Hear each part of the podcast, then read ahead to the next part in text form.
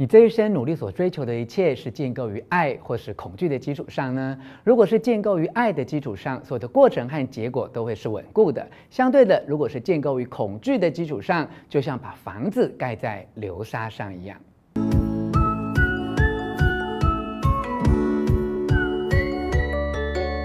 是吴若权，欢迎回到幸福书房。在这里邀请还没有订阅的书友，请按下订阅的按钮跟小铃铛，持续和我们一起来读书谈心。这集节目要继续灵性的学习之旅，陪你更深度的看见自己内在的本质，原来是爱。我会分享有关找回自己原来是爱的四个重点：一、爱的反面是恐惧；二、恐惧是后天学来的；三、立刻停止批判自己；四、学会去除。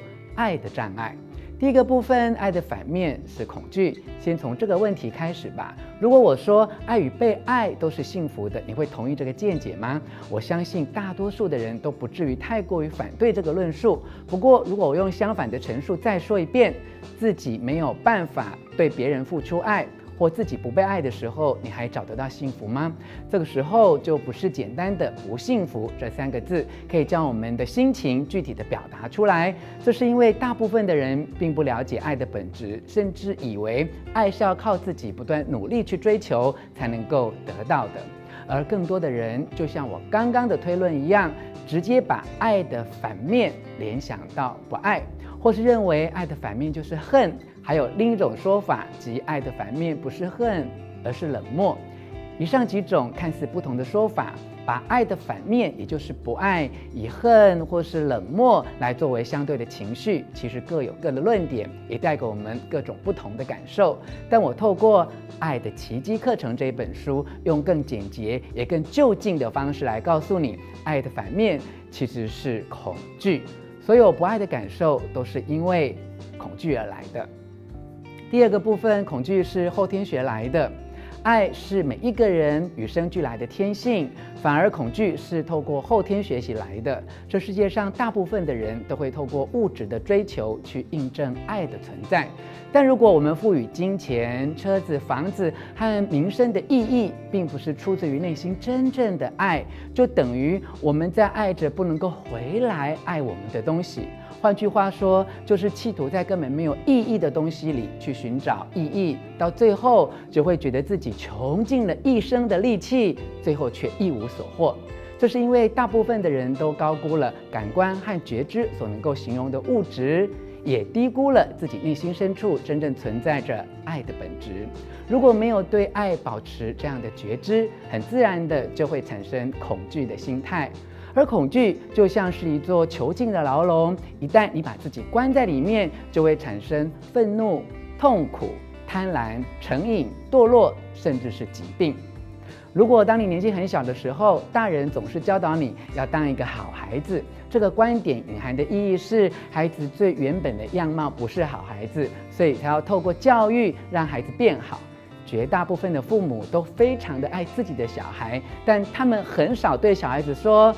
你本质上就是好的，并且给予孩子无条件的认可，反而是因为父母自己内在恐惧不安，才会透过很多自以为是的教育，想要让孩子变得更好，而不是引导孩子认可自己本身的价值。华人父母常说“望子成龙，望女成凤”，这些教养的心态里都隐藏着父母觉得孩子不够好的恐惧。如果父母已经认定孩子是龙是凤，就无需苦苦巴望他们成龙成凤。于是，孩子就在这个过程当中学习到了恐惧，害怕自己做得不够好，也因为认为自己不够好，而为了要得到别人的认同，就需要不断努力。但你知道吗？恐惧不但无助于学习，恐惧更会是一种捆绑，一种阻碍，让每一个人都变得神经紧张，而且不断地否定自我。所以第三个部分，立刻停止批判自己。但你也不用因为这样就把一切的罪过都归咎在父母的身上。你不要直接论断说，父母让孩子的自信心低落。甚至有一种妄念，认为当年的父母如果用不同的方式来教育我，今天的我就会更懂得如何爱自己了。如果你仔细的比较，就会发现父母曾经施压在你身上的责罚，远比你今天对自己所做的批判要来得温和许多。你的父母也许非常严苛，你却更不放过你自己。所以很多人耗尽一生大部分的力气，就纯粹是在对抗自己。那是因为在他的内心深处里，他是与爱分离的。当一个人一直觉得自己和爱处于分离的状态，他的心中就只剩下恐惧而已。聊到这里，你已经很明白爱和恐惧的差别了。接下来，请你思考一个严肃的问题：截至目前为止，你这一生所努力追求的一切，是建构于爱，还是恐惧的基础上呢？这是两种截然不同的动机，它不只影响了你追求成功的过程，甚至也决定了你追求成功之后的结果。如果你把这一生追求一切的努力建构于爱的基础上，那么努力的过程和结果都会是稳固的。相对的，如果你把所有的努力都建构于恐惧的基础上，就像把房子盖在流沙上一样，整个过程摇摇摆摆，即使最后把房子建构好。它终究还是东倒西歪。举例来说，你是怕自己陷入穷困而努力赚钱，或是想要善用自己的才能而在工作上全力以赴呢？就是因为建构于不同的基础上，努力的过程和结果也就不同。第四个部分，学会去除爱的障碍。所以在展开所有的努力之前，必须要先学会清除你内在的恐惧。人类所有疯狂的偏执、焦虑和创伤，大部分都是自己想象出来的。生命真正的面目是爱，爱永远不会消失，但常常被恐惧掩盖。就像天空永远是蓝的，但如果你一直笼罩在乌云下，就会误以为天空其实是灰的。真正的爱就像蓝色的天空，是不需要追求的，它恒常存在。如果你一直误以为天空是灰的，当务之急是去除那一层阻碍你视线的云雾。就像有些人曾经问过米开朗基罗，当初是如何能够雕塑出大卫这么伟大的雕像？米开朗基罗的回答简单扼要，却意味深长。他说，他并不是刻意去雕刻出那一些雕像。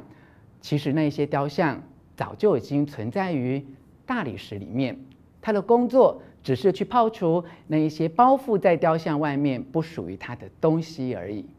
这个故事对我们的启发是：每个生命本身都是完美的，而且充满爱的。如果觉得自己不够完美或没有被爱，无法去爱，你此刻最需要做的是将内心充满恐惧的思想抛除。没错，只要去除爱的障碍。就会让你重新看见爱。真正的阻碍都不会是外在的事物，而是内在的恐惧。那是一种自我设限。所有负面的情绪都来自于内心最深的恐惧。当你生气的时候，其实你是在害怕；当你掌控欲很强的时候，你也是在害怕。所有负面的观点都来自内心恐惧的投射。灵性的学习就像是一个排毒的过程，唯有勇敢去面对眼前的痛苦，才能够将内在恐惧的毒素释放。只有真正诚实的面对自己，疗愈才会在这里发生。以上跟你分享的是有关像史文化出版《爱的奇迹课程》这本书，我为你摘要整理的重点。如果你喜欢我的内容，记得给我们一个赞，更别忘了订阅我们的频道以及分享出去。而你内在最深的恐惧是什么？也欢迎留言与大家分享。让我们一起学习，用爱宽恕自己和别人。幸福书房，我们下次见。